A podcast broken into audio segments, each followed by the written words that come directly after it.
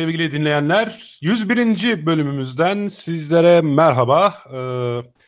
Ee. Merhabalar, iyi akşamlar. Hepiniz hoş geldiniz. Evet, her zamanki gibi Kaan hocamız burada. Ben buradayım. Bugün yalnızız, konuğumuz yok. Ama bu şu an bugün başlayacağımız seri az sonra bahsedeceğiz. Yakında e, bazı konukları da çağırmayı düşünüyoruz. E, saatlerimiz 21.08'i gösteriyor. Biraz geciktik. E, sesimiz iyi geliyorsa onun bir teyidini aldıktan sonra genel olarak başlarız. Herkes hiçbir problem yokmuş gibi merhaba dediklerine göre tamam sorun yok. Çok Muhtemelen iyi, çok güzel. Bugün iyiyiz. Evet Kaan, geçen evet. hafta 100. bölümü devirdik. Burada geyik yaptık. Sen geyikten rahatsız olmuş gibisin. Yok canım, ne rahatsız olacağım. Ben ne bileyim işte herhalde çok kıvıramıyorum ben öyle şeyleri. Onun için. Hadi hadi itiraf et. Evet. Böyle az bilgi konuştuk diye rahatsız oldun değil mi? Tabii ki. Tamamen akademik olmamız lazımdı lütfen yani. Nedir bu ciddiyetsizlik? Bir daha olmasın. Otur sıfır. tamam 200. bölümde yaparız abi bir daha. O zamana kadar senin istediğin gibi iler. tamam peki. Şimdi... Valla nice 100. bölümlere diyelim. Seste sıkıntı yokmuş. Ee, herkes Çok gayet iyi. güzel geri bildirim verdi. Teknik yönetimden de zaten gayet güzel bilgisi geldi. Tamam. Sorun yok. O zaman Evet Kaan yeni bir seriye başlıyoruz bugün. Daha yeni önce bu serilerden bir tane yapmıştık. Bir parapsikoloji serisi yapmıştık daha doğrusu. Parapsikoloji, ruh çağırma, ruhlar, paranormal genel olarak değil mi? Dört bölüm ha, evet. güzel bir seri yapmıştık. Seriler güzel oluyor ya değil mi? Sence de öyle değil mi? Böyle uzun uzun konuşuyoruz. Yani şu var. Evet bir konuyu toparlayabiliyoruz. Haftaya ne konuşacağımızı bilmek de e, açıkçası şimdi dile kolay Kaan 101 program Hani ne Plansızlığımızı konuş... açık etme yahu. Haftaya ne konuşacağımızı bilmek falan. Hayır evet yani şeyden bahsediyorum. Konu bulmak o kadar kolay değil. E, değil tabii. Yani şimdi yani bu kadar programdan sonra çok şey yaptık tabii. E, dinleyicilerimiz de tabii boş değil. Onlara böyle herhangi bir şey sunamayız. Yani biraz böyle onları tatmin edecek şey lazım. E tabii programlarda bu kadar artık üç basamaklıya ulaşınca zor oluyor haliyle yeni kurulmak. Haklısın. Yani yakında öyle özelleşeceğiz ki artık çorbaya düşen kıl falan gibi, çorbaya düşen saç telinin analizi falan gibi şeyler, konular, spesifik konular seçeceğiz böyle giderse. Vallahi artık tükenince artık emekli oluruz. Ne yapalım? Başkaları artık alır, devralır her şeyi. Başa döneriz ya. Muazzez Ersoy bir ara nostalji serisi yapmıştı hatırlıyor musun? 73-74 falan öyle gittiydi. Ya aynen aynen. Sonra şey Zaytun haberi vardı bir tane. Nostaljinin nostaljisi. nostalji nostalji bir. Ya nostalji başta ne güzeldi falan gibi. Nostalji bir ne güzeldi.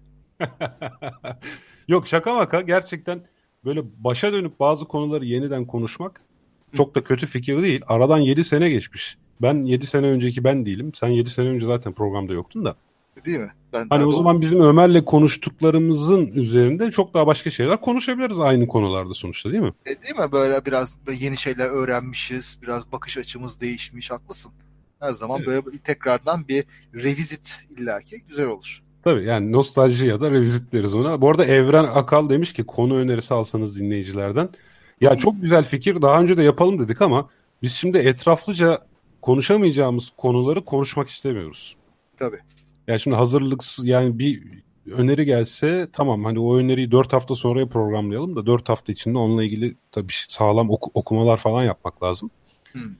Hani şu an için şöyle gidiyoruz. Bu zaten geçtiğimiz 2-3 hafta içerisinde okuduğumuz, öğrendiğimiz bir şeyler varsa ya bak ben böyle bir şey öğrendim. Bunu 1-2 hafta içinde konuşalım falan gibi gidiyoruz. Evet. Öyle yani. Öyle evet. Evet, Biz yani... biraz daha böyle devam edelim. Bilmediğimiz kısımlar için artık biraz misafir çağıracağız, uzmanları çağıracağız. O şekilde idare edeceğiz herhalde. Evet, Evren de bir gün gelir. Evren bir kere canlı konuğumuz olmuştu Nobel, kimya Nobel'i hakkında. Evet. Bir evrene, önerin varsa gel Evren. Evrene buradan pozitif mesaj yolluyoruz. çok iyi. Eğer çok iyi yollarsan olur abi. İkna edersin evet, evreni. Gerçekten. Tabii ki. Evrene buradan ışık yollayalım. Evet. Peki. Peki Şimdi abi, haberlere mi geçelim? Asıl önce haber özeti mi yapalım yoksa doğrudan konuya mı geçelim? Bence bir iki tane haberimiz var zaten böyle dikkate kayda değer. Tamam. Onu bir, bir haber mesela ben başlayayım istersen. Bir güzel ilginç bir haber. Astronomi haberi. Radyo astronomi özellikle. Şimdi e, dünya üzerindeki çeşitli radyo teleskopları birleştiren bir arada koordine şekilde çalışmasını sağlayan bir proje geliştiriliyormuş. Buna da Event Horizon Telescope deniyor. Olay ufku teleskobu. İşte adından da anlaşılabileceği gibi bu teleskop sistemi bir kara deliği ilk defa olarak görüntülemek için kullanılacak. Yani görüntülemek niye, niye dersen şimdiye kadar görmedik mi? Yani yok evet. doğrudan doğrudan görmedik doğrusu. O kara delik görüntülemek ne demek? Hani ışık bile kaçamıyordu arkadaş buradan. E işte tabii aslında yani herhalde e, onu da tam bilemiyorum da herhalde diğer e, içine düşen mesela maddenin yaydığı radyasyonu görüyor olabiliriz veya ışığın bükülmesini görebiliyor olabiliriz bunlarla. Asıl mesele şu galaksinin merkezindeki büyük kara delikleri görebilmek büyük maharet istiyor tabii. Bir kere çok yüksek bir çözme gücü gerektiriyor. Çok ayrıntılı görebilme gerektiriyor. Tozun vesaire nebulaların içinden böyle görebilmeyi gerektiriyor. O açıdan zor bir şey. Çok uzakta, çok küçük e, bir görme şeyi olan. Büyük kara deliğin derdi de büyük olur gibi anladım ben. E, biraz öyle ama ne kadar büyük de olsa tabii çok uzakta olunca bize küçük geliyor. Heh. Onun için böyle bir işbirliği var şu anda. Bu sene ilk görüntüleri almaya başlayacağız. Yani heyecanlı gelişmeler astronomide falan sürekli gelmekte. Harika, harika bir şey. Bana kara deliğin resmini çizebilir misin Kaan? Yakında çizeceğiz herhalde bakalım. Peki benim de şöyle güzel bir haberim var. Aslına bakarsanız e, bu oluşumu ben de bu haberle birlikte öğrendim. Hı. E, Citizen Science diye bir oluşum varmış. Hı. Bir dernek bu. Öyle Hı-hı. düşün. Yani bir gönüllü organizasyonu. Böyle bilimle ilgilenmek isteyen, bugünkü bilimsel gelişmelerde ucundan tutmak isteyen, bilgisiyle katkıda bulunmak isteyen insanlar bir araya gelmiş Citizen Science Association diye bir şey kurmuşlar. Hmm, çok güzel bir şey. Evet, citizenscience.org adresinden de görülebilir.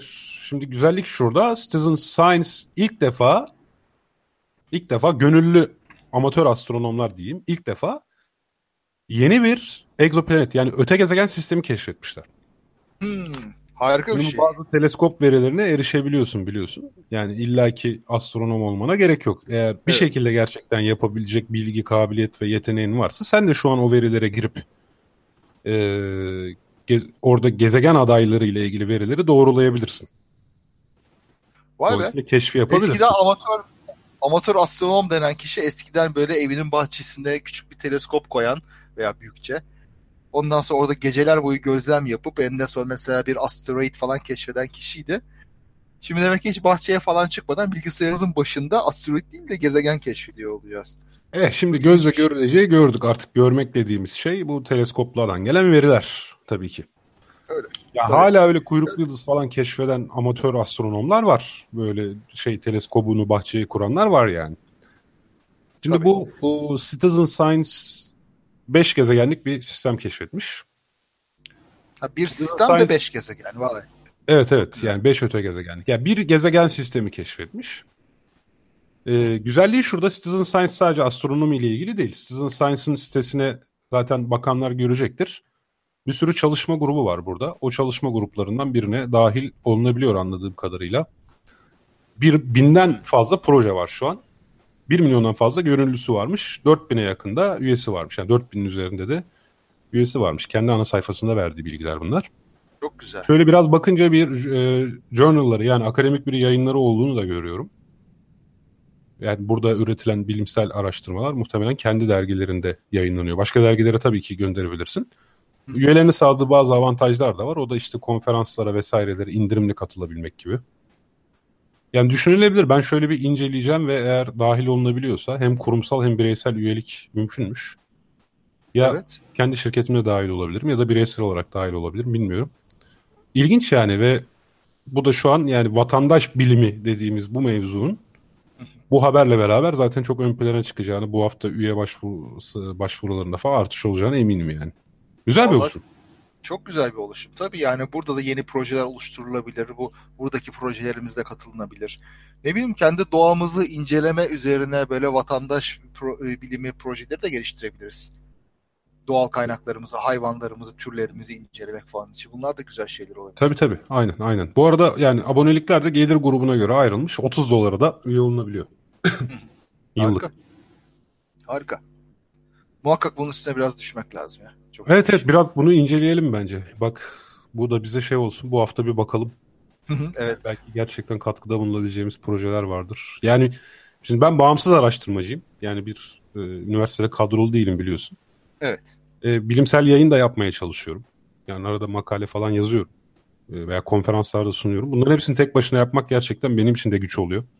Hani keşke aynı alanda benim gibi çalışan e, ama benim gibi yine bağımsız olan böyle birkaç kişiyle bir araya gelebilseydim diye düşünüyordum. Bu Citizen Science tam böyle bir şey için. Hmm. Gördüğüm kadarıyla. Doğru. Bu açıdan da güzel tabii. Evet. Çok güzel. Çok güzel. İyi oldu evet. haber yaptığımız. Yani Bu durumda evet. haber turumuzu kısaca geçmiş olduk. Tamam. Böyle. 20 dakikamızı geçirdik zaten ya da 10 dakika. Yeter. Şimdi biz ne konuşacağız? Nedir bu bilim kurgu serisi? Neden bahsedeceğiz bilim kurguda? Hemen yeri Neden gelmişken olsun? bir duyuru yapayım madem. Yapalım. E, reklam olsun. Bilim Kurgu Kulübü diye bir kulübümüz var. Bayağı 18. yılında şu an. İsmail Yamanoğlu kurmuştu bundan çok uzun yıllar önce. Ben de çok ben sonradan dahil oldum tabii. Yani tevellütüm bile çok uygun değil zaten. ee, Bilim Kurgu Kulübü'nün 18. yılı şerefine böyle 18 yazarlı bir kitabımız çıktı. Yeryüzü Müzesi diye. Çok güzel. Benim de içerisinde bir öyküm var. Ee, ilk baskı çok hızlı tükenmiş zaten anladığım kadarıyla. Ben ha, de onu duyurayım kitapçıda geçen de aradım bulamadım. Oldu şimdi. Yani evet. Bir de bir de küçük küçük bir hatası oldu. O yüzden geri e, dağıtılmayanlar geri toplandı. Yeniden basıldı falan filan. Öyle bir şey oldu ufak. O hata ha, da yani tamam benim öykümün son sayfası basılmamış. Böyle bir şeydi. O büyük günah. Evet evet. Ya yani 3 3 satır ama sadece. 3 3 4 satır yani. O öyle bir şey olmuş. O yüzden şimdi yeniden düzeltiliyor. Yani piyasadakiler artık düzgün olması lazım. İyi, öyle güzel. gecikme oldu yani. Ben de o yüzden geçen hafta değil bu hafta duyurdum. Böylece. Valla ne güzel ya böyle bir kulübün bu kadar uzun zaman hayatta kalabilmesi. Şimdi rüştünü ispat etmiş olması 18 yaşına girip falan böyle harika bir şey. İnşallah daha çok uzun zaman yaşar. Daha da büyür. Evet evet yeni projeler var. Yani 20. yılında da çok özel bir proje olacaktır diye tahmin ediyorum. Ama şu an yeni projeler de var. Onu ben duyurmayayım artık. Hatta bu seride belki bir kere İsmail Yamanoğlu çağırırız. Hı. Kulübü kurma öyküsünü de anlatırız. İsmail Yamanoğlu da çok ee, böyle derin bir bilim kurgu külliyatı okumuşluğu, izlemişliği vesaire vardır. Bravo. Çok, çok güzel. güzel yazılar da bilim kurgu kulübünde çok güzel yazılar da yayınlanıyor. Yani çok değerli yazarlar. Çok güzel derlemeler falan yapıyorlar. Mesela hani bilim kurgu edebiyatında işte yıldız yolculukları deyip hani kaç tür olmuş, nasıl olmuş falan öyle bunlar çok e, geniş bir port şey literatürü hakim kişiler çok güzel yazılar çıkartıyorlar. Harika. Peki bak çok güzel bir soru geldi. Ee, Cengiz Acar diyor ki bilim kurgu yazmak istiyorum diyelim yazdım. Ne nasıl göndereyim, hangi kitap evine göndereyim vesaire gibi. Ben bu soruyu şöyle bir genişleteyim. Bilim kurgu yazmak isteyen kişi mesela kitapla başlasa iyi midir yoksa küçük öykülerle başlasın böyle böyle antolojilerle başlasın mı tavsiye edersin? Nasıl bir şey olmalı? Birisi Vallahi yazmak istiyor bilim kurgu. Baba ben bir bilim kurgu yazarıyım ama bana ilk defa programda bilim kurgu ile ilgili bir soru soruldu. Yani Gençlere böyle bir tavsiyeleriniz nelerdir? Abi şöyle benim bakış açım şu romancılıkla öykücülük birbirinden çok farklı şeyler bana göre.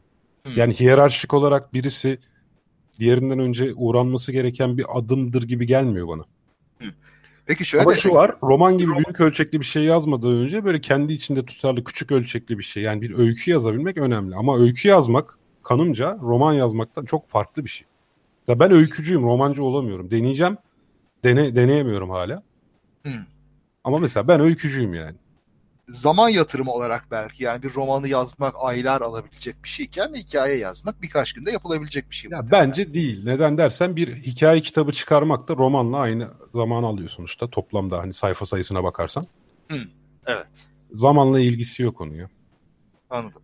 Mesele zaman değil de mesele hikaye yani 6-7 sayfa 8 sayfada ya da yani 2000-3000 kelimede hem anlattığın ortamla ilgili soru işareti bırakmayacak noktaları verebilmek hem karakterle ilgili bir şeyler verebilmek hani hem olay örgüsünde bir merak uyandırabilmek ve sonunda da bu merakı doğru şekilde doldurabilmek falan öykücülük çok daha farklı şeyler içeriyor. Birisi diğerinden daha iyidir, zordur, kolaydır demiyorum. İkisinin zorlukları farklı. Öykünün zorluğu bu. Romanın zorluğu dediğim yani küçük zaman olacak. Hem de romanda okuyucunun dikkatini sürekli canlı tutabilmek için çok daha hani uzun süre insanı sürükleyebilecek bir şeyler yazman lazım. Ha, buna karşılık şey için çok fazla vaktin ve yerin var. Hani olay örgüsünü kurmak istiyorsan 60 sayfa önce o dünyayı anlat. Öyküde bunu yapamazsın. Hmm, evet tabii. Peki şey var şimdi mesela Amerika gibi yerlerde böyle e, kariyerine yeni başlayan yazarlar bilim kurgu dergilerinde veya antolojilerde yazarak başlıyorlar. Ondan sonra isimleri duyuldukça yayın evlerinden teklif gelip romana girişiyorlar genellikle değil mi? Yanılmıyorum. Bu e, herhalde. Peki Türkiye'de var mı böyle imkanlar, böyle açık kapılar? Böyle yeni başlayan Vallahi, bir yazarın dergisi falan. Bu soruna Cengiz Acar'ın sorusuyla beraber cevap vereyim. Türkiye'de bilim kurgu özelinde yayın yapan az sayıda yayın evi var. Itaki bunlardan bir tanesi. Hani özellikle sadece bilim kurgu, fantastik, korku edebiyatı basıyor diyebiliriz. Hı hı. Ee, ikincisi de Metis yine bilim kurgu, korku, fantastik karışımında ön plana çıkan yayın evlerinden. Yeni bir tane yayın evi kuruluyor bizim derneğimizin üyesi Zafer Avşar. E, Cadı Yayınları diye. O da yine bu türe odaklanacak. Çok güzel. Artıyor ee, yani harika. Evet artıyor ama tabii Türkiye'deki bu türün takipçi sayısı az olduğu için genel olarak Türkiye'de siyasi kitaplardan başka kitaplar şey yapamıyor. Hı. Bir de diyet kitapları herhalde. Evet bir de yani o tür ee, doğru. Yani, Astrolojik diyet falan. tabii tabii onlar çok satar. Yani benim toplamda astroloji kitabım 2500 falan sattı abi. Hmm. Yani zaten ya, şey komik astrologlar bana böyle et hominem yapıyorlar ya böyle astrolojiden para kazanıyorsun falan filan yani. ya astrologlar astroloji kitabından para kazanabilir yani. Skeptikler değil yani. ha, tabii canım. Ben her sene yazamam. 2017 yıldızınız size ne söylemiyor diye her sene yazamam. Adam her sene yazıyor. Aslında kapağı değiştir böyle hiç içini değiştirme. Aynı Bu yıl da astroloji yalan. her sene her sene öyle. Bu sene de astroloji yalan diye. Bu sene başınıza ne gelmeyecek? Geçen sene olduğu gibi. Aynen. Ha. Güzel. Şimdi sorunun kalanına cevap vereyim. Türkiye'de kısa öykü. Şimdi e, bilim kurgu türü özelinde basılı dergi yok. Ama bir bilim kurgu öykü yazıp e, mevcut basılı öykü dergilerine gönderebilirsiniz. Evet. Bir. ikincisi internette. Bence internet artık daha efektif bir yayın organı. İşte bilim kurgu kulübünde biz kısa hikayeler yayınlıyoruz. Mesela ben Art, Artful Living yazarıyım aynı zamanda. Oraya da öykü gönderdiğim zaman yayınlıyor. Ee, bir ara Yabani Dergi diye bizim bir arkadaşımız dergi çıkarmıştı. Hem çizgi roman hem öykü dergisi. Evet iyi bir dergiydi. Evet ama Türkiye'de işte dağıtım maliyetleri falan, dağıtım tekeli falan çok yüksek. Of evet. Öyle olunca e, yaklaşık 8-10 sayı devam edebildi. Tam sayı şeyi bilmiyorum. Şu an maalesef o dergimiz kapandı. Sonra yerli bilim kurgu yükseliyor diye bir site var. O sitede her ay bir PDF dergi yayınlıyor. Gölge E dergi var. Gölge E dergi her ay bir PDF e, dergi yayınlıyor. Başka bir, biz bir ara derneğimizin sayfasında Fabisat'ta e, öykülere yer vermiştik. Güzel. Böyle yani Türkiye'de bir öykü yazarsanız evet bunu bu türün sevenleriyle paylaşacağınız elektronik mecra çok. Elektronik olarak çok yani. O zaman iyi. Tabii bilmiyorum elektronikle basılının eriş, erişimi aynı mı? Herhalde hala basılı olan şeyin erişimi daha fazla oluyor. Yok yok tam tersine ya bence. Öyle mi diyorsun? Ya şimdi bilim kurgu ta- takipçisi 40 bin 50 bin kişinin üye olduğu Facebook grupları var bu site şey bu sitelerin. Hı hı. Yani oralarda daha çok okunuyor bence. Anladım. Evet güzel çok güzel. Peki şimdi bilim kurgu deyince bu bilim kurguyu nasıl tanımlarız acaba ya şimdi?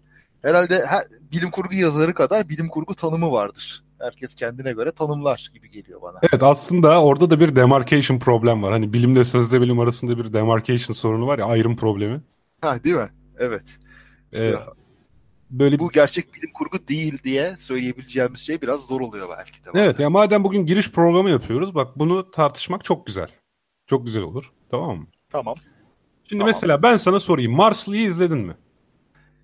Marslı'yı izledim evet. Sence o bir evet. bilim kurgu mudur? Ee, o evet. Bence sapına kadar bilim kurgudur. Benim de hem de benim en sevdiğim türden. İşte bence değildir. Ne? Öyle mi? Sence evet. neden değildir? Çünkü... Marslı e, derken şeyi e, The Martian hani Mars'ta mahsur kalan astronotun. Evet evet. Hani... şey, o, kim oynamıştı onu? Matt Damon değil mi? Heh, Matt Damon evet. Ha. Bir soru daha sorayım. Bir de Gravity vardı. Sandra Bullock. Onu izledin mi? Ha, ha evet onu da izledim. O bilim ee, kurgu mu sence? O bilim kurgu mu? Evet. Bu biraz zor. O bence daha gri bölgeye yakın. Tamam. Bir soru daha soracağım o zaman. Heh. Star Wars sence bilim kurgu mu? Kesinlikle değil. Fantastik. Ha tamam. Şimdi bazı yerlerde örtüştüğümüz yerler oldu. Heh. Şimdi bu, bunlar üzerinden başlayalım. Niye Gravity sence bilim kurgu değil? Değil diyemem de. Şimdi ben o zaman neye bilim kurgu dediğimi söyleyeyim. Bilimin insan hayatında böyle önemli rol oynadığı hikayelere bilim kurgu mesela diyorum. Şimdi burada mesela e, bir olayı, bir problemi bilimle çözen bir hikaye bilim kurgu olabilir. Veya bilimsel gelişmelerin yol açtığı bir duruma insanların nasıl tepki verdiği bir bilim kurgu olabilir. Bir de ben mesela hard science fiction yani böyle sert bilim kurgu denen e, teknolojik, fiziksel bilimlerin falan ön plana çıktığı, böyle hani altın çağda çok meşhur olan biraz da space opera denen şeylere meraklıyımdır. E, Marslı o yüzden benim çok hoşuma gidiyor. Çünkü adam orada zor bir durumda kalmış, bilimsel bilgisini kullanarak, bilimsel yeteneğini kullanarak hayatta kalıyor. Bir problemi bilimle çözüyor. Bu mesela bu altın çağ döneminde işte Heinlein'lar, Asimov'lar, Clark'lar falanların geleneğine göre bence iyi bir bilim kurgu. Çünkü orada da aynı. Peki sana bir soru. O zaman bilimsel bilgisiyle bir hastayı tedavi eden bir doktorun dramatik hayatı bilim kurgu olur muydu bu tanıma göre? Ha, iyi soru. Valla şimdi ne diyeyim? Bilmiyorum zor bir şey. Belki de bir al alışılmadık. Şöyle yapalım. Ee, 40 yıl ileri alalım tarihi. Vızır vızır gezegenleri keşif ekiplere gönderdiğimiz bir çağ olsun. Tamam. O zaman Marslı yayınlansaydı onu bilim kurgu der miydin? Ee, hayır tabii. O zaman yani harcı alem bir şeyse bu tabii ki demezdim.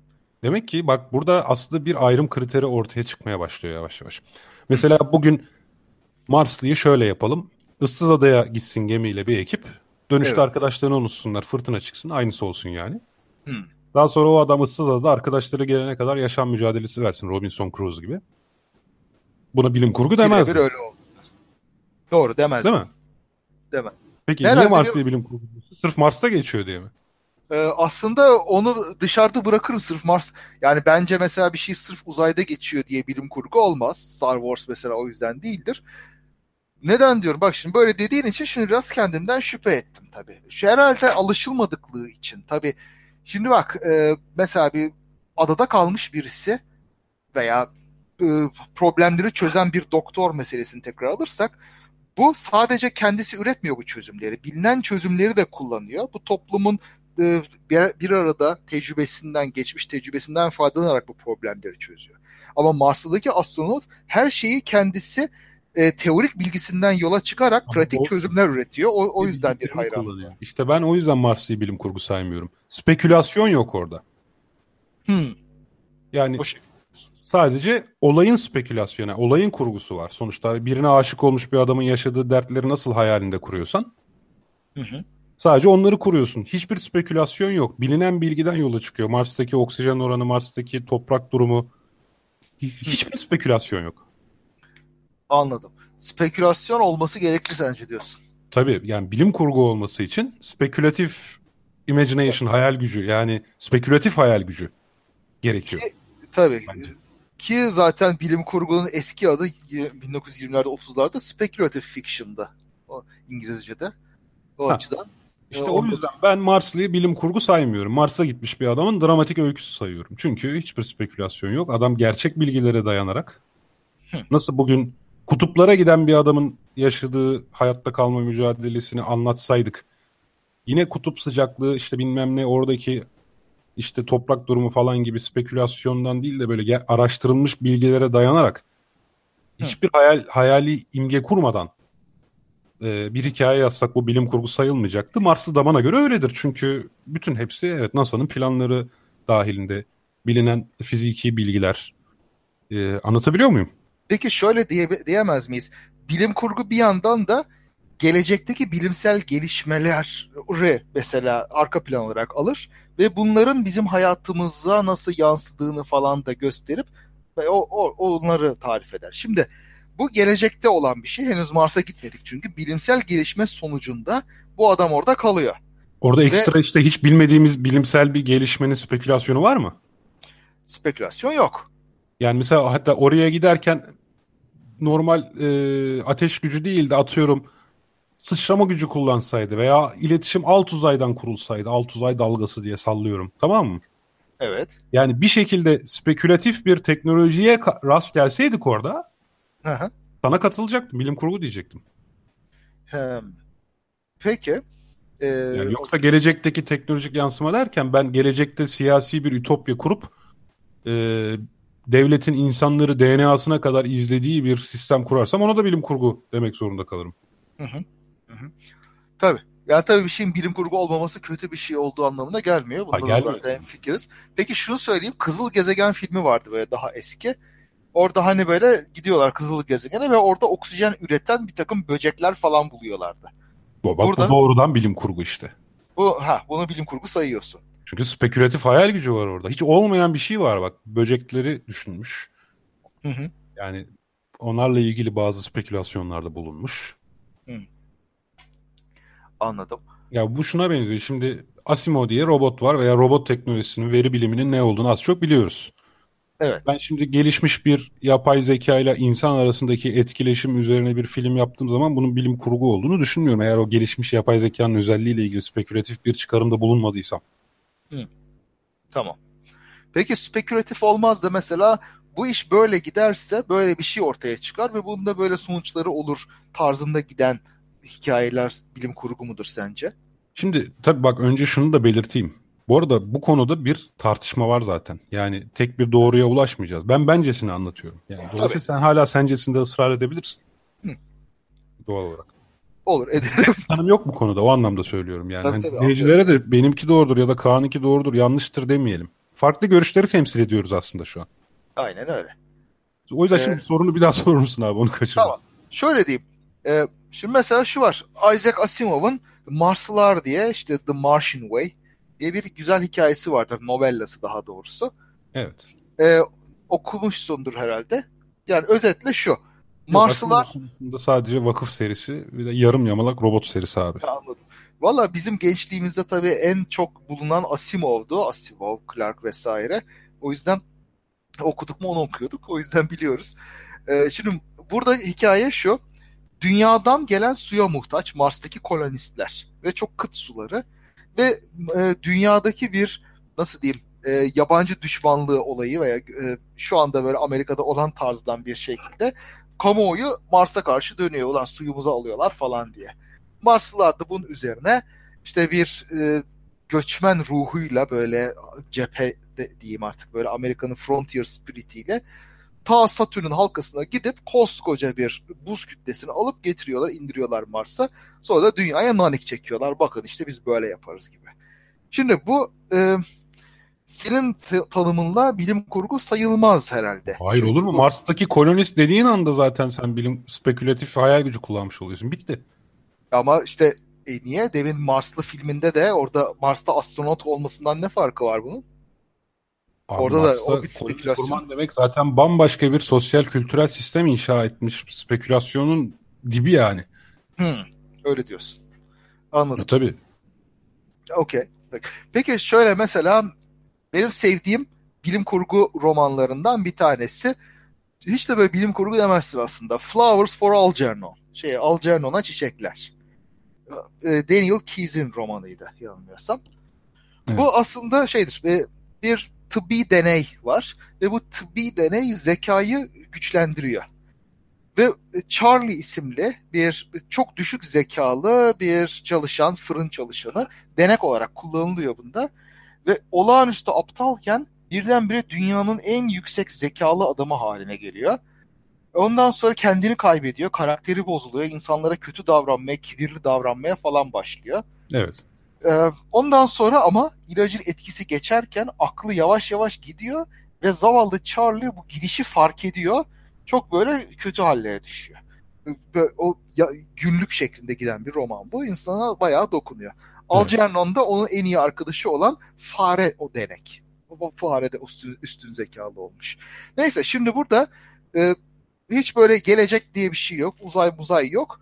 Ama herhalde bu da bilim kurgu. Çünkü zekayı arttıran bir ilaç var. Evet. Ve onun da bir insanın üzerine, toplum üzerine veya bir insanın psikolojisi üzerine etkisinin irdelenmesi var. Bunu da ben mesela çok güzel bilim kurgu olarak terakki ediyorum. Tabii tabii tabii bu ilacı hayal etmişsin zaten. Şu an mevcut böyle bir teknoloji yok. Hı. Ama birisi şu an bize bak bundan 10 sene önce birisi CRISPR'ı anlattığı bir hikaye yazsaydı bilim kurguydu. Bugün Hı. değil. Aha, anladım. Anlatabiliyor ya, muyum? Peki ama işte e, bu iş böyle giderse şöyle olur falan dediğimizde ne bileyim ama şimdi Abi Jules Verne'in Ay'a yolculuğu bilim kurguydu. Bugün bilim kurgu olabilir mi böyle bir şey? Hmm. Olmaz diyorsun. Evet anlıyorum. Ya ben katı, bu konuda yani, katı olabil- bakış açısına sahibim. Evet, olabilecek yani, şey tabii anladım. Kendi fikrim. Yani çünkü bu gerçekten bir demarkasyon problemi var burada. Ayrım problemi var. Ve farklı farklı düşünen ekoller var. Star Wars'u bilim kurgu sayan da var bu arada. Bak ikimiz de saymadık. Orada güç müç var çünkü muhtemelen. Evet. Veya hiçbir bilimsel anlatı da yok. Yani bir gezegene gidiyorsun bakıyorsun işte bir tür gelişmiş ama niye öyle geliştiğiyle ilgili bir kaygı gitmiyor adam yani. Ha evet. E, ha orta dünyada elfleri düşünmüş ha işte e, Star Wars'taki e, neydi ya şey Harrison Ford'un yardımcı pilotu. Ha Chewbacca. evet. Ha, ha Chewbacca'yı düşünmüşsün anladın mı? Hani bunun orta dünyadan bir farkı yok. Elf'ten bir farkı yok ya da Hobbit'ten. E, yok tabi. Yani şimdi bilim kurgu, şimdi fantaz, fantazyada da spekülasyon var. Ama bilim kurgudaki farklı olmalı. Şimdi orada ha, pek çok kişinin evet. yazdığı şey fantazyada sınırı yok. Ama bilim kurguda bilimsel gerçeklerle uyumsuz olmaması lazım olan şeylerin. Şimdi elbette gelecekte bazı şeyler keşfedebiliriz, yeni şeyler keşfedebiliriz ama bugünkülere aykırı bir şey keşfetmeyeceğimiz hemen hemen kesin sayılır. O yüzden de e, bilim kurgu yazarken bugünkü bildiklerimiz şeylere aykırı gitmemeliyiz. Hayır o kadar değil abi. Şimdi geçmişe yolculuk yapabildiğin bir bilim kurgu yazabilirsin. Biz bugün geçmişe yolculuğun imkansız olduğunu söylüyoruz. Evet. Ama geleceğe dönüş süper bir bilim kurgudur yani. Evet çok da öyle güzeldir doğru. Mesela birileri şeyi eleştirmişti. Ee, Interstellar'ı bazı açılardan eleştirmişti. Hı. İşte öyle bulutlar olamaz falan filan diye. Ben demiştim ki hayır yani aslında ha, öyle bulutlar evet. olduğu için o bir bilim kurgu yani yoksa zaten spekülatif kurgu olmaz. Ama bu fiziken öyle bulutlar olması imkansız falan filan. Ya tamam da fiziken geçmişe gitmek de imkansız. Niye o zaman ge- zamanda yolculukta geçmişe gidilebilen bir filmi ne yapacağız? Çöpe mi atacağız? Ama o zaman şimdi sen bu kapıyı açarsan e, her türlü şey içinden girebilir. Yok yani, işte orada orada yine bir demarkasyon problemiyle karşılaşıyoruz. Yani işte orada bir ölçü lazım. Şimdi ben zamanda yolculuğu tanrısal bir güçle açıklarsam fantastiğe girer. Ben bir şekilde içeriğini açıklamadığım bir bilimsel olay olarak sunuyorsam girmez. Ya tabii tanrısal olarak açıkladığında da oradan bir hikaye çıkartamazsın. Çünkü zamanda yolculukta mesela bir mekanizma olacak. O hikayenin ilginç olması için o mekanizmada beklenmedik bir şeyler olacak. Zamanda yolculuk yapabilen fantastik yaratıklar tanımlarım ve hop o biter artık fantastik, fantastik olur yani. Zaten fantastik olur da e, demek istediğim hikayenin ilginçliği bilim kurguda biraz da şu var. Kendi içinde tutarlı bir dünya kuruyorsun. Ondan sonra birdenbire işler tersine dönüyor. Sen tutarlı olduğunu zannediyorsun ama kuralları hiç kırmadan, bozmadan bir takım sorunlar çıkıyor. İşte Asimov'un meşhur robot hikayelerinde de mesela öyledir. Böyle üç kural vardır robotin, üç kanunu. Birincisi e, şeyler, robotlar hiçbir şekilde insanlara zarar veremez. İkincisi robotlar işte her türlü emri yerine getirmek getirmeye mecburdur. Birinci kuralla çelişmedikçe. Üçüncüsü robotlar kendi varlıklarını korumak zorundadır. Birinci ve ikinci kuralla çelişmedikçe. Yok değil değil değil. Bir dakika düzelteyim. Dur, dur. Bir, ikinci kural bir robot insan zarar görecekse hareketsiz kalamazdır. Do- e, doğru. Üçüncü yani. kural da robot kendi varlığını 1 ve 2 ile çeliş, çelişmediği sürece korumak zorundadır. Ha, yok ikinci kural emirleri yeri getirmekle ilgili. Ee, birinci dur, kural senin dediğin. Yani bakalım bu sırada. Bir, yani birinci kural. Bir tanesi birleşik. Yani demek istediğim şey. E, birinci kural şu. Bir robot insana zarar veremez veya zarar verilmesine kalarak zarar verilmesine göz yumamaz. Tamam ha şimdi oldu. İkinci kuralda işte emir vermekle ilgili uygun şekilde düzelterek. Üçüncü de hayatını devam ettir, varlığını devam ettirmekle ilgili uygun şekilde düzelterek. Ha. Şimdi bak, baktığın zaman e, tamam su sızdırmaz harika kurallar bunlar. Ama Asimov öyle şeyler böyle icat ediyor ki bu kurallar bir de bir garip garip durumlara yol açıyor. Bir, birisinin iyiliği için yalan söyleyen robotlar, iki şey arasında kalıp böyle sonsuza kadar dönen robotlar, ondan sonra isyan edenler vesaire bir sürü garip garip şeyler çıkıyor. İşte bir, belki de iyi bilim kurgu biraz da öyle. Kendine bir tutarlılık kurup ondan sonra onu bozmaya çalışmak. Yani bir ilahi evet, varlığı orada yani hoşuna giden bilim kurgunun tanımı olabilir belki. Ee, ama sonuçta evet bir aksiyon yaratmak için hani bütünü bozan bir şey lazım. Doğru yani. Tabii. Bu arada yani, şeye dönmek lazım. Dinleyicilerden tabii. çok hani konumuza da açıklık getirecek sorular geldi. Evren bilim, Black Mirror bilim kurgu mudur mesela demiş. Bazı bölümleri evet bazı bölümleri kara mizah aslında onun. yani bazı bölümleri bilim kurgu değil açıkçası. Ya benim fikrim yine tekrar söylüyorum. Tamamını bilim kurgu sayan da olacaktır. İkincisi e, Cem Çeboğlu, Cem Hoca, e, Ursula K. Le Guin kitaplarını ne için söylemiş bilmiyorum ama bence hem edebi anlamda hem bilimsel anlamda en e, eserlerden biridir benim kanımca. E, Halit Erduran Lucy sapına kadar bilim kurgu o zaman demiş. Şimdi bak orada şey devreye giriyor. Hmm. Yanlış bir bilgi üzerine bilim kurgu da kuramazsınız. Tamam. Neden? Çünkü Lucy beynimizin yüzde üçünü beşini kullandığımız gibi bir varsayıma dayanıyor. Hayır. Gelecekte beyin gücüyle, arttırılmış beyin gücüyle bazı yeteneklere kavuşan insanlarla ilgili spekülasyon yaparsam bilim kurgu diyebilirim. Ama doğrudan şu an yanlış bir bilgiye yani mevcutta doğru olamayacak bir bilgiye yani az öncekiyle çelişiyor gibi görünüyor da bunu nasıl tarif edebilirim bilmiyorum Kaan ya. Vallahi hani ya evet o bir belki bilim kurgu olabilir ama hatalı bir bilim kurgu olur ya. Baya ne nasıl söyleyeyim? Bunu nasıl ayırabiliriz? Bak yine bir ayrım problemi. Vallahi bilmiyorum şimdi sen beynin yüzde onunu kullanıyoruz reddet, reddediyorsan yani bunu kullanamayız bilim kurgu diyorsan senin sesin azaldı Kaan. Kaan sesin azaldı. Pardon pardon mikrofon uzaklaşmış. Ee, evet. Şimdi o beynin bir kısmının kullanıldığını yanlış kabul ediyorsak yani yanlış olduğu için bilim kurgu değildir diyorsak ışıktan hızlı hareketin olduğu şeyleri uzay yolculuklarını da bilim kurgu saymamalıyız o zaman. O da çünkü bilinen bilgilere aykırı. Şimdi orada gelecekte aşacağımız gibi bir varsayım var. Gelecekte bir yolunu bulacağımız gibi bir varsayım var. Tamam şu an aşamıyoruz ama gelecekte yolunu bulacağız var. Lucy'de Hı. şu an yapam şu an X dediği X yanlış. Anladım. Doğru. O açıdan farklı. Evet. O değişik bir durum. Ya şimdi bazı limitlerimiz var. Bilim kurguyu zaten gelecekte bu limitleri aşmak üzerine kuruyoruz. Yani şu an bizi öte gezegenlere gitmemizi engelleyen şeyler var. Yıldızlar çok uzak. Işık hızını aşmanın yolu yok.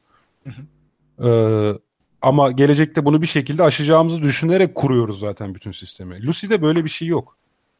Evet. Yani Lucy'de bugün beynimizin %10'unu kullanıyoruz ama bunu aşamıyoruz. Gelecekte bu %10'u arttıracağız gibi bir kur, hikaye var. Ama bu hikaye yanlış.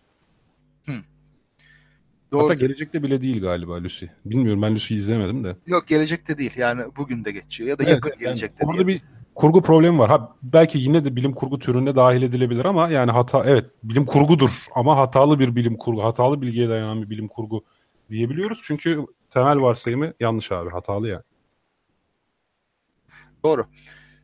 Peki o zaman şimdi şu var. E, bilim kurgu spekülasyondur diyorsun. Yani spekülasyon olmadan bilim kurgu olmaz. Ama her spekülasyona da tabii bilim kurgu diyemeyiz değil mi? Yok diyemeyiz. Yani... Mesela az önce de benzer bir sosyal bilimci isyanı var sorularda ha. görmüşsündür. Hocam bilim kurgu deyince neden aklınıza fen bilimleri geliyor? Farklı bir sosyolojik gelecek kurgulayan eser bilim kurgu olamaz mı? Sosyal bilimciler isyanda. Şimdi e, farklı sosyolojik gelecek kurguladığınız zaman bir kere bunu teknolojiden bağımsız kurgulayabilir misiniz? Bu önemli. Bunu zaten evet. serimizin ikinci, üçüncü, ya ikinci ya üçüncü programında derinlemesine konuşacağız. Tabii. Ya hemen şunu da not düşeyim. Bizim sosyal değişim dediğimiz şeyler de yani binlerce yıldan beri teknolojik değişime bağlı. Metalürjiyle falan mesela değişmiş iş. Ne bileyim biyoteknolojiyle tarım devrimi gerçekleşmiş. Yani aslında hep teknolojiyle sosyal değişim gerçekleşiyor. Kendi kendine olmuyor. Evet ve hatta araya şunu sokayım. Teknoloji deyince aklınıza cep telefonu, televizyon falan gelmesin. Tabak çanak da teknolojidir tanımı gereği. Yani Tabii. kullandığımız, iş görmekte kullandığımız, her türlü yararlandığımız, her türlü araç gerecin toplamına teknoloji deriz. Yani teknolojik Ekip düzey. Biçmek de teknolojidir. Ya ateş evet, de teknoloji. Yani, aynen. Demir dövmek de teknolojidir. Aynen. Dolayısıyla sen tek, zaten teknolojiden bağımsız bir sosyoloji de kurgulayamazsın ki benim bu arada Selçuk Yılmaz haftaya bunu konuşacağız ama benim ODTÜ'lü dergisinde yayımlanmış bilim kurgu ve sosyoloji arasında teknoloji diye bir e, yazım var. İnternetten de erişebilirsin. Tam olarak bunu anlatıyorum. Yani niye sosyoloji teknolojiden bağımsız olamıyor? Yani ve düşündüğün zaman aslında e, mesela 1984'ü ele alalım. Evet. Yazıldığı çağda bir bilim kurguydu. Niye? İnsanların tamamının evlerden izlenebildiği, dinlenebildiği, görüntülenebildiği e, bir gelecek tasavvur etmişti. O bilim kurgu bilmiyorum ona deme, bilim kurgu demekte biraz tereddüt ediyorum. Şimdi mesela Jonathan Swift'in mesela romanları vardır. Yani e, bir aslında eleştiridir, toplumsal eleştiridir ama işte devler, cüceler, işte konuşan atlar falan. Gülliver'in seyahatlerinden bahsediyorum yani. o fantastik değil mi abi ya? Ee, e, bazen ama ne bileyim e, uzay gemisi gibi şeylere binen konuşan atlar vardır işte. E, tamam işte o Star Wars gibi oluyor abi uzay gemisine binen. ama şimdi e, heh, e, spekülasyon dersek işte 84'te 1984'te spekülasyon nerede? Herkesin takip edilebilmesi ve aslında George Orwell onu şeyden Stalin dönemini kullanarak onu düşünerek yaptı. Herkesin yani birbirini gözetlediği. Televizyon, kamera vesaire icat edilmişti zaten ya. Adam biraz daha evet. yetenekli hale getirmiş evet. onları. Evet. Ya zaten şu an bana sorarsan 1984'de sana politik distopya derim. Bilim kurgu demem. Evet. Ee, Daha ama hani yazıldığı çağ için öyle miydi diye sadece bir düşünmüştüm. Tabii. Ama herhalde ya, bunlar gri bölgeler. Bu konularda doğru bilim yok. Kurgunun... Yani bunu efendim abi. bilim kurgunun herhalde ilk böyle örneği hala bilim kurgu ismini hak ediyor değil mi? Frankenstein. Ee, ilk örneği o değil aslında. Değil mi? Johann bildiğin Kepler, bizim Kepler var ya. Evet. 17. yüzyılda a, Ay'a yolculukla ilgili bir hikayesi var. Aylılarla ilgili. Ayda yaşayanlarla ilgili. İlk hmm. bilim kurgu o sayılır. Carl Sagan da öyle düşünüyor, Asimov da öyle düşünüyor. Öyle mi? Bak bilmiyordum evet. onu. Çok iyi. Onu bulup okumalı ya. Demek ki ilginç. Galiba bir hikayeydi, kısa bir hikaye ama tabii bilim kurgusal öğeler şeklinde düzenlenmemiş ama ayda yaşayan bir toplum kurguluyor. Böyle onlarla ilgili farklı Böyle şey ahlaki falan. ders vermek falan gibi bir şey mi oluyor? E, tam, tam içeriğini bilemeyeceğim. Kaynaktan aktarıyorum. Tabii genelde öyle yani Voltaire'in de var öyle. Tabii hatta Platon'un Atlantis'i de biraz öyledir. Ahlaki ders vermek için var olmayan bir toplumu yaratma şeyi. Şimdi genel olarak senin beğendiğin hard bilim kurgular dışındaki bilim kurguların çoğunda bir sosyal mesaj vardır zaten. Hmm. Hani günümüzdeki bilim kurgulara bakarsan yani bakarsın küresel ısınma ile ilgili bir sosyal mesaja rastlarsın. Ya da hani günümüzdeki uzaylı filmlerine falan filan bak hani mutlaka önünde sonunda insanın kendi gezegenini nasıl mahvetti. Yani ya insanı ya gezegeni insandan kurtarmaya gelmişlerdir. Hı. Anladın mı? Yani bir e, sos, bilim kurgunun aslında sosyal bir içeriği vardır.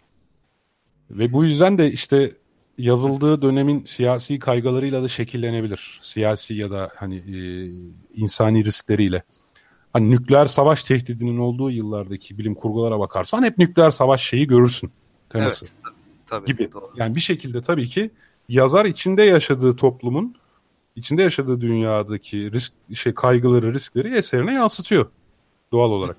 Mesela ben minibüslerden nefret ediyorum trafikte. minibüs, minibüs klonu diye bir hikayem var o yüzden. evet çok patraktı. Evet. evet. doğru diyorsun şimdi. Evet sosyal mesaj illaki. Ama bu her türlü eserde tabii var. Şimdi bilim kurguyu farklı kılan bir şey olmaz o. Ya bir kitap ya bir aşk romanında o kadar rastlamazsın. tabii rastlamazsın da bilim yani bilim kurgu dışı kurgu edebiyatında da e, genelde böyle şeyler olur. Bir şey söylemeye çalışırsın illaki. E tabii tabii illaki illaki. Ya o zaman bilim... öyle diyelim yani her eser kadar bilim kurguda da bu tür mesajlar ve ahlak dersleri falan vardır yani diyelim. Tabii. Bir de tabii bilim kurguda daha farklı bir şeyler de benim özellikle hoşuma giden şey problem çözme destanı diyeyim böyle epik bir şekilde problem çözen bilgisiyle ve aklıyla böyle başarılı olan insanların yüceltilmesi e, gibi hikayeler özellikle benim hoşuma giden şeydir bilim kurguda. Bu da işte bu hard science fiction denen. Orada senin gibi adamlar başrolde değil mi ondan? olmak, olmak istediğim gibi. yani yani örnek jön, almak kaslı, yakışıklı kaslı jönler değil de işte akıllı, mantıklı ha. adam ön planda haliyle biz onları seviyoruz. Onları izlemeyi seviyoruz doğal olarak yani. Biraz öyle. Biraz öyle. Ya şu var belki her insan bir eserdeki kahramanda kendini bulabildiği zaman o eseri seviyordur. Tamam mı? Zaten genel olarak belki de eserleri sevmek yönündeki eğilimimiz buysa bilim seven insanların bilim kurgu eseri sevmesi de aslında bir anlamda buradan da bir bağlantıya sahiptir gibi geliyor bana. E tabi muhakkak. Yani... Hep kendi karakter yerine koyuyorsun ya bir şeyi okurken evet. genelde. Ya zaten işte, bilim kurgu ben haliyle... genelde bilim seviyor değil mi? Yani pek böyle bilim sevmeyip bilim kurgu okuyan çok yoktur. Yok imkansız neredeyse. yani bu çok doğrudan bir bağlı. Hani romantik bir insan olmayıp aşk romanı sevmek nasıl imkansızsa bilim seven bir insan olmayıp bilim kurgu sevmek de bana aynı derecede imkansız geliyor. İstisnaları belki vardır ama hani bunu genel bir kaide olarak kabul edebiliriz bence. Hmm. Tabii. Tabii. Yani hiç bilime ilgi duymadan ya şu var mesela ben bilime ilgi hiç duymayan anneme e, oturup bir hard science fiction dinletemem, izletemem ki. E doğru değil mi? Bir kere bir kısmını anlamayacaktır, anlamadığı yere anlamak istemeyecektir. Şimdi evet. ben ya mesela, normal işte ne saçma saçma şeyler bunlar diyecek insan. Yani bilime ilgi duymayan bir Gibi ya da saçma demese de ilgisini çekmeyecek. Oğlum ben bunları pek anlamıyorum diyecek. Şimdi Star Trek'in herhangi bir sahnesini izleyince işte Hı. köprü kalkanlarımız ne durumda? Foton torpidolarınızı hazırlayın phaserlarınızı bayıltma düzeyine getirin dediği zaman buradaki bilmediğin kavramları öğrenmeye yönelik merakın oluşabilmesi ancak bence böyle bir merakla bağlantılı. Evet. Ee, bu arada ha Cem Göven şimdi not düşmüş. Yeni Atlantis Francis Bacon'ındır. Platon'un da, e, daha önce bir Atlantis şeyi var. Yeni Atlantis demesi Francis Bacon'ın Platon'a atıftır zaten. Ha. Onu bir düşelim. Ee, şimdi mesela iki gelelim. soru. Biraz kutsal kitaplar ve kehanetler e, bilim kurgu mudur? Kutsal kitaplar veya kehanetler bilim kurguya giriyor mu mesela? Hayır ya. Kutsal kitaplar kurgu eser değildir ki bilim kurgu olsun. Yani kurgu eser ee... değildir derken tabii. Şimdi orada başka itirazlar gelebilir de. Yani demek istediğim es, e, orada bir eser Hı. Evet. Farklı edebi bir şeyden bahsetmiyoruz zaten. Ya şöyle diyelim, inananlar için tabii ki kurgu eser değildir. İnanmayanlar için de fantastik eser mi desek? Eski Abi, şeylerin için de kurgu eser değildir. Kur, kurgu eser, eser dediğimiz bir sanat dalı olarak yani sanat ürünü olarak ortaya konan bir şey. Evet doğru diyorsun tabii. Yani bazıları Burada böyle kaydı, ahlaki metinler, bazıları da eski anayasa metni, anayasa metni de kurgu mudur falan diye geliriz yani. Hiç zaten kurgu değildir yani şey değildir. Bir sanat dalı olarak ortaya konan bir metin değildir yani. Doğru evet. Kehanetler de tabii ki değildir. Kehanet dediğin şey işte uydurmasyon tabii ki. Ne, Nostradamus falan diyorsanız evet. Mesela Ozan Demir bence kurgunun tanımını tartışın. Bilimi kurgulamak, bilim üzerine hikaye üretmek, bilimsel beslenerek bir şeyler üretmek. Evet kurgunun tanımı fiction yani Hı.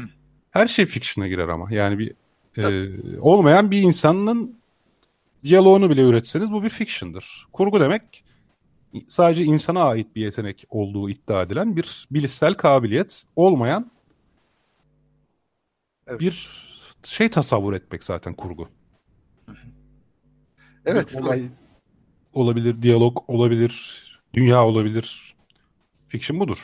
Tabii yani kurgu o kadar genel bir şey ki kurguyu tanımlamak yani zor yani ama görünce tanırız tabii. Bilim kurguyu işte başka kurgulardan nasıl ayırt ederiz? Belki de e, ayırt etmeye de çok lüzum yok ya. Şey de var. E, eskiden bilim kurgu çok ayrı bir şey gibiydi Şimdi aslında daha böyle mainstream içinde de bilim kurgu elemanları böyle bileşenlerini falan görüyorsun. Artık mainstream'e yerleşmeye başladı bilim kurgu Evet 60'lara kadar bilim kurgu böyle ucuz dergi edebiyatı gibi. Çok da saygı görmüyor. Hı hı. 60'larda bu arada Asimov da mesela bilim kurguya o saygıyı kazandırabilen insanlardan değil. Öyle mi? Edebi değeri yok çünkü çok edebi ha. olarak eleştirilen bir şeydir Asimov. Asimov böyle sadece salt olayları, diyalogları vesaireyi yazar. Ee, ama evet. mesela bilim kurguya karakter kazandırıp saygı görmesini sağlayan yazarlar arasında Stanislav Lem sayılır Solaris'le. Evet. Bilhassa. Onu da okumuşsan seversin, sevmişsindir eminim. Valla şöyle diyeyim ben gençliğimde Asimov'la başladığım için bilim kurguya bu beni çeşitli açılardan etkiledi ciddi etkiledi. Ee, bazı açılardan bozdu bazı açılardan şımarttı. Şimdi Asimov benim için hiç böyle lafı dolandırmadan son derece enteresan bir hikayeyi çok direkt ve net bir şekilde anlatan bir adamdır. Üstelik Asimov'un hikayeleri genellikle çok sürprizlidir, çok sürükleyici ve ilginçtir ve seni ondan sonra bir ana diye bir şaşkınlıkla bırakır. Bunu da her yazarda bulamadığım için onun dışındaki başka şeyleri çok da e, her hepsini e, e, beğenemiyorum.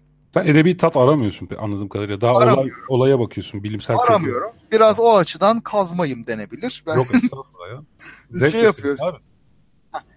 Benim için e, önemli olan hikayenin ilginçliği, kurgunun böyle e, giriftliği olabilir, şaşırtıcılığı, kafayı ne kadar yorduğu. Ve demin de dediğim gibi böyle bir problem çözme üzerine giden veya bir problemi yaratan, yeni bir dünya oluşturan şeyleri seviyorum da çok böyle uzun uzun duygusal analiz yapan şeyleri ben hayatta pek sevemedim. Ya bunu e, gururla söylemiyorum tabii. Bu bir eksiklik. Anladım. Ama anladım. yani öyle. Solaris'i okudun mu bu arada hakikaten? Solaris'i okumuştum zamanında ama çok bir iz bırakmadı bende doğrusu. Anladım. Ya tabii o biraz böyle psikolojik falan filan da bir tarafı var ya. Biraz, ya biraz, biraz işte şeyle yani. alakalı. Konu ilginç. Konu çok ilginç aslında yani. Ya orada zevk yani, zevk bir, bir gezegen olarak. Evet. Yani şimdi bazı eserler e, bunu da konuşacağız bu arada. Bu da bilim kurgu serimiz içerisinde konuşacağımız bir şey. Geçenlerde CNN Türk'te bir yayına katılmıştım. Orada söylemiştim. Hani Hı. tamam çok güzel Mars'a yerleşmekten bahsediyoruz. Mars'ı kolonize etmekten ya da bir ekip göndermekten. Tamam çok güzel magnetosferin sorunlarını, atmosferin yer çekimini sorunlarını nasıl aşacağımızı çok güzel açıklıyoruz teknolojik şeylerle. Hı hı. Ama şöyle bir şeyi nasıl aşacağız? Orada otorite kim olacak? Hmm. Yani otorite derken şu. Oraya 100 tane adam gönderdik. Bunlardan bir tanesinin görevi işte her gün e, bir şeyin işte orada bir hava aracı yapmış olalım. O hava aracının bakımlarını yapmak olsun. Hı. Yapmıyorum ulan derse ne yapacaksın? Ha al işte al başına belayı. Demek ki orada bir hukuk sistemi kurman gerekiyor. Kadir de burada hazır. Ona da bir top atalım. Demek ki evet. orada aslında bir ceza sistemi yani suç ve ceza sistemi ya da bir yaptırım sistemi de kurman gerekiyor.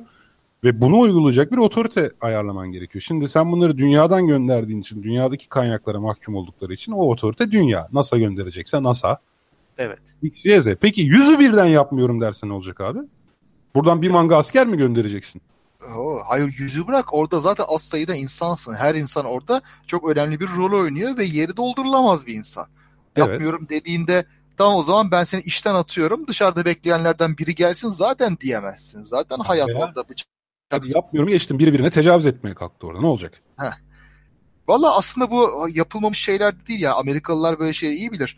Frontier denen, denen şey. Yani nedir bu adamlar? Gitmişler böyle kıtanın ortalarına kuş uçmaz, kervan geçmez yerlere yerleşmişler. Orada e, ekmeklerini taştan çıkararak hiç böyle bir otorite yakında olmadan kendi yağlarıyla kavrularak adamlar yüzyıllar geçirmişler. Yani öyle bir tecrübeyle gidilebilir.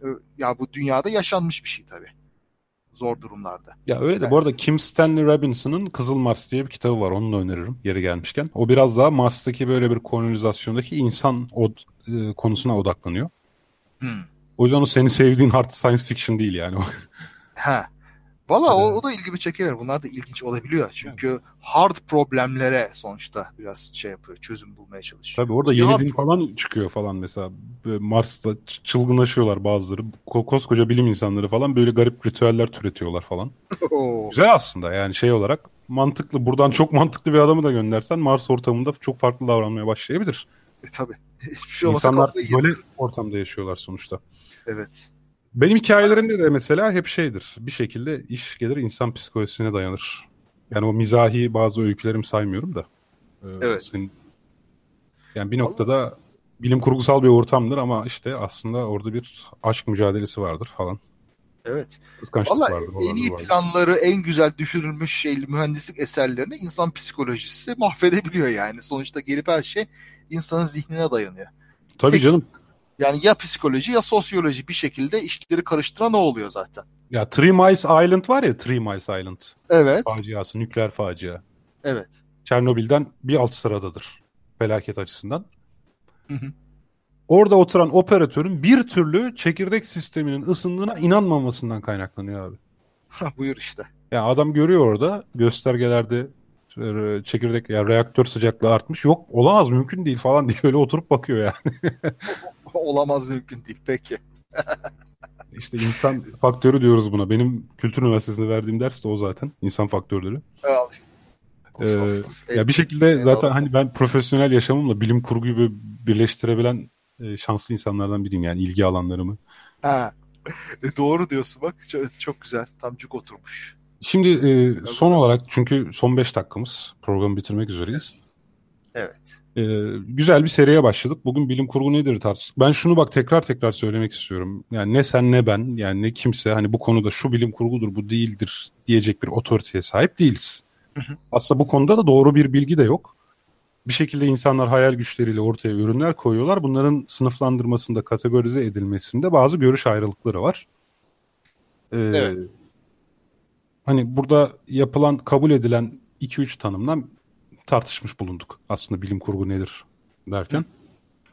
Ee, belki şöyle bir toparlamak lazım.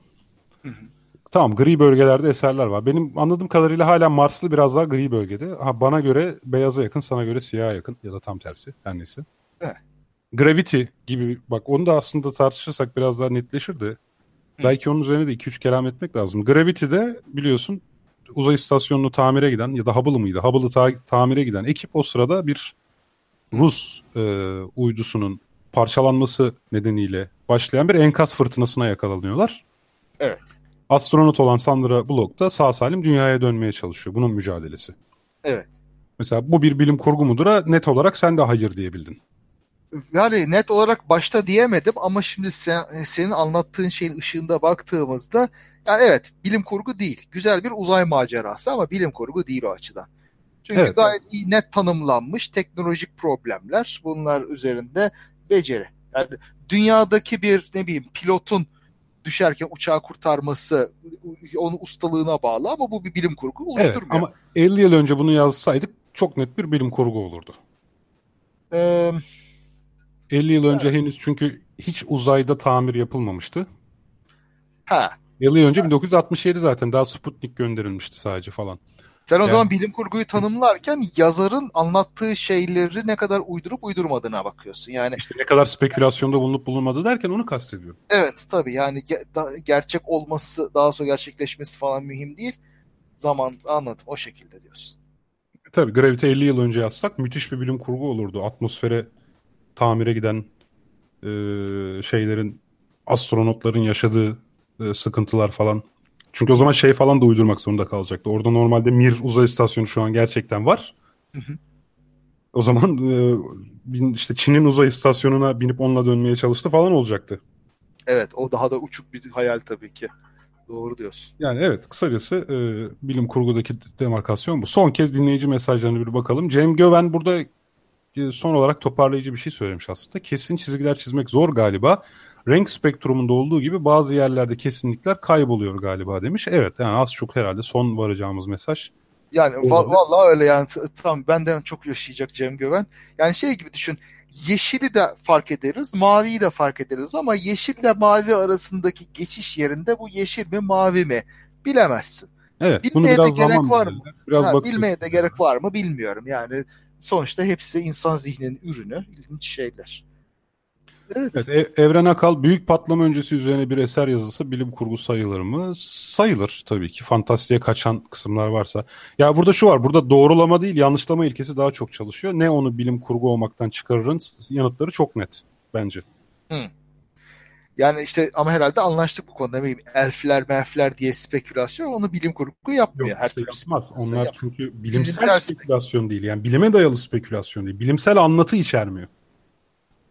Elfleri anlatırken ne yapıyorsun? İşte bir tam ben o seriyi de okumadım da Yüzüklerin Efendisi'ne. Hani Tanrı'nın yaratmaya karar verdiği türlerden biri ya da bilmem ne bilmem ne ya da işte bir ağacın bilmem ne dalı. Yani bu şekilde efsanelerle anlatıyorsun. Onlara elfler zamanında buraya şu bölgede izole kaldılar. Bu sırada ortama uyum amacıyla e, şey adaptasyonlarla bu hale geldiler vesaire gibi bir anlatıda bulunmuyorsun. Ha, bir neden sonuç zinciri olmalı. Bir e, bilimsel sorgulamayı böyle takip edebilecek şekilde. Yani kendisine bir bilim uydurmuş olmalı o hikaye. Gibi gibi. Yani şimdi ben elfleri şöyle tarif etsem gayet bilim kurgusal, bilimsel bir anlatı olurdu o. Hani hmm.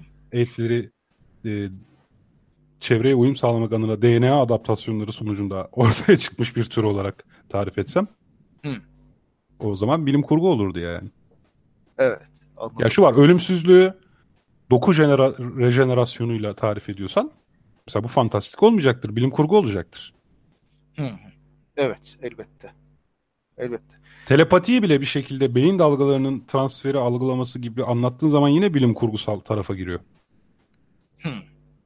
O şekilde. Yani gelecekte evet. te- telepati kurabilen insan türü düşünüyorsun. Gelecek böyle bir spekülasyonda bulunuyorsun ve bunu anlatırken beyin dalgalarının algılanması ve transferi gibi anlatıyorsan yine bilim kurgu sınıf, sınıfına giren bir şey yapmış olursun. Evet. Mesela Asimov'un Vakıf dizisinde şey vardır e, zihin okuyanlar böyle e, İkinci vardır. Vakıf. İkinci vakıfta. Onda ama mesela beyin dalgası veya bir paranormal bir durum yoktur.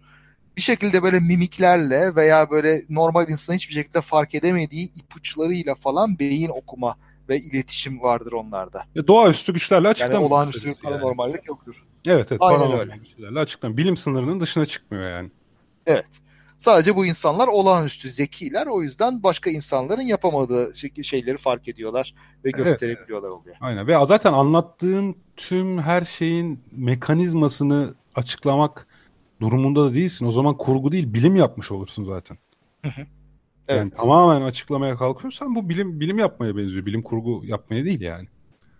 Ya Tabii. şimdi benim minibüs klonu hikayemde uzaylılar geliyor minibüsleri klonluyor ya. Hı hı. Ya ben şimdi nasıl klonladığını anlatayım mı şimdi? Anlatmama gerek yok zaten. Tabii. Bazen işte tabii açık verdiği oluyor ama bilim kurgucuların. Mesela Larry Niven'ın Halka Dünya romanı vardır biliyorsun. Şeyde evet. bir yıldızın etrafında bir halka oluşturacak şekilde dev bir gezegen vardır. Yani şeydir bir gezegen değildi artık bu bir çember oluşturur. Ve Dyson Sphere gibi bir şeydir. Yani Dyson çemberi. Ha, Di- ha, Dyson küresinin çember olduğunu düşün. Onun gibi bir şey. Tabii e, şey var ondan sonra ortaya çıkmış ki bu e, halka dünya istikrarlı değil. Yani en ufak bir dürtmede yıldızına doğru düşecek. Bunun hesabını yaptığında orada görüyorsun. Ondan sonra Larry Niven bir sonrakinde ne yapmış? İşte halka dünya mühendisleri diye. Ya evet bu aslında istikrarlı değilmiş deyip bir sonraki hikayede bu istikrarsızlığı düzeltmek üzere bir operasyon falan yapılıyor. Böyle de güzel kurtarmalar olabiliyor aslında. Evet, Ama bak aynen. hepsinde bir bilimsel düşünce şeyi var. Yani e, bir e, doğaüstü müdahale falan yok burada. Aa, burada bir bilimin sonucu olan bir halka dünya var ve bir sorun çıkmış ve biz bunu yine bilimle düzeltelim düşüncesi var. Evet evet. Bu arada sorun da bilimsel bir tanımdan kaynaklanıyor. Yani sorun bile Aynen. oradan kaynaklanıyor. Sorunun kaynağı yani şey değil. Doğaüstü bir şeyler değil yani. Evet, aynen öyle. Evet hocam güzel Orada, bir bölüm oldu galiba. Dinleyicilerimiz de çok katkısı oldu. Tevfik hocam önceki söylediklerinizi ele alarak Matrix saf bir bilim kurgu değil midir demiş. Matrix evet saf bir bilim kurgu bence ama Hı. orada Neo'nun neden seçilmiş kişi olduğu kısmını biraz hani ger- gerçek dünyada da doğaüstü güçlere sahip olması Matrix'i 2'yi hele Matrix 3'ü falan biraz dışarı çıkarıyor bence. Ama Matrix 1 baştan aşağı Hı. müthiş bir bilim kurgu yani. Evet. Evet ona benim de itirazım. Cyberpunk dediğimiz bir türe giriyor o bu arada. O zaman Sihirbazın Çırağı da mı bilim kurgu? Sihirbazın Çırağı'nı ben izlemedim. Sihirbazın Çırağı bu şeyse eğer Fantazya'da Mickey Mouse'un oynadığı ve daha önce aslında Göte'nin şiirinde olansa hani e, süpürgeleri e, sihirler, sihir, süpürgelere büyü yapar ondan sonra kontrolü kaybeder falan. Değil tabii o fantastiğe giriyor çünkü için, işi, işin içinde sihir var, büyü var. Evet. Eğer doğru anladıysam hikayeyi. Esat Akbaş gerçeğin birebir kopyası da kurguya girmez mi demiş. Güzel bir soru. En ufak bir noktasını değiştiriyorsan o kurgu olur. Tanım gereği. Ama birebir olanı anlatıyorsan ona tarih diyoruz zaten. Evet. Tabii. Ya tarihte bile ufak değişiklikler var da yani birebir anlatma çabasına tarih diyoruz. Ee, ama ya, birazcık kur... değiştirdiğiniz zaman tarihsel roman oluyor zaten o ya da tarihsel hikaye oluyor. Kurgu dediğinin ne olduğuna girersen o zaten çıkabileceğimizi zannetmiyorum. Çünkü tarih dediğin de zaten birebir her ayrıntıyı takip etmiyor ki noktaları birleştiriyorsun. O noktaları birleştirip herkes kendine göre bir resim çiziyor. Evet aslında. evet ama hani tarih tarihi biraz çarptırarak oraya ya da öğeler eklediğin zaman o historical fiction oluyor. Yani Tabii. Diyorsan Kurtuluş Savaşı sırasında olan bitene iki tane karakter ekleyip aralarındaki aşkı da verebiliyorsun. Hı hı. Bozkır'da Sabah mıydı ne öyle bir e, roman vardı. Çok hoşuma gitmişti zamanında. Mesela o tarihsel kurgu haline geliyor ama sen tutup da sadece olanı biteni anlattıysan o e, tarih zaten. Tarih yazımı yani.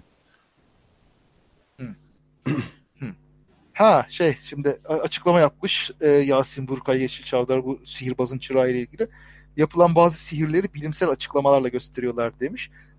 Onlar sihir olmuş. herhalde ha, onlar sihir evet. olmuş zaten.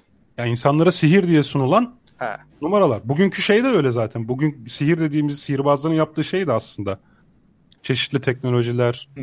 çeşitli göz yanılmalarından faydalanmalar var vesaire. Gerçeküstü bir şey yok. Tabii. Evet doğru o zaman. Ama tabii oldu. şimdi eseri okumadığımız için tam soruyu algılayamıyor olabiliriz. Evet. Ama evet ben sihir yaptım mesela diyelim ki e, bir kadını kaybettim ve bunun açıklaması da o kadını kaybetme sırasında kullandığım kutunun içerisinde onu başka yere ışınlayabilen bir teknolojiden bahsediyorsam evet bu anlattığımız şeyde fantastik bir unsur yok zaten aslında. Evet doğru. Evet yani bu herhalde görünce tanıdığımız bir şey oluyor bu bilim kurgu. Ancak evet öyle güzel bir giriş başlangıç yaptığımızı düşünüyoruz. Evet. Ee, Çok keyifli oldu valla. Valla keyifli oldu. Kafa açtı. yani. Peki böyle. o zaman artık böyle toparlayalım. Artık bu akşamlık. Gelecek hafta evet. devam etmek üzere. Gelecek hafta şu var belki dinleyicilerimize de sorarız. Ya gelecek hafta ya bilim kurgu ve sosyoloji arasındaki ilişkiyi konuşacağız ya bilim kurgu eserlerdeki bilimsel tutarsızlıklar, çok sık yapılan yanlışlar onlardan bahsedeceğiz. Ee, artık bunu hafta içerisinde bizler karar veririz. Belki sizlere sizler de fikir iletirseniz o şekilde devam edebiliriz. Evet iyi fikir. Evet Kaan ağzına tamam. sağlık. Ve senin de ağzına sağlık hocam. Sağ ol hocam. Dinleyicilerimize de çok teşekkürler. Bizlere de e, katkıda bulundular. Ee, o zaman herkese iyi akşamlar diliyoruz. Haftaya görüşmek dileğiyle. İyi akşamlar, iyi geceler. Görüşmek üzere. Daha fazla bilgi edinmek isteyenler Tarihi Osmanlı Mecmuası'nın 3. cüzünün 1912. sayfasına bakabilirler efendim.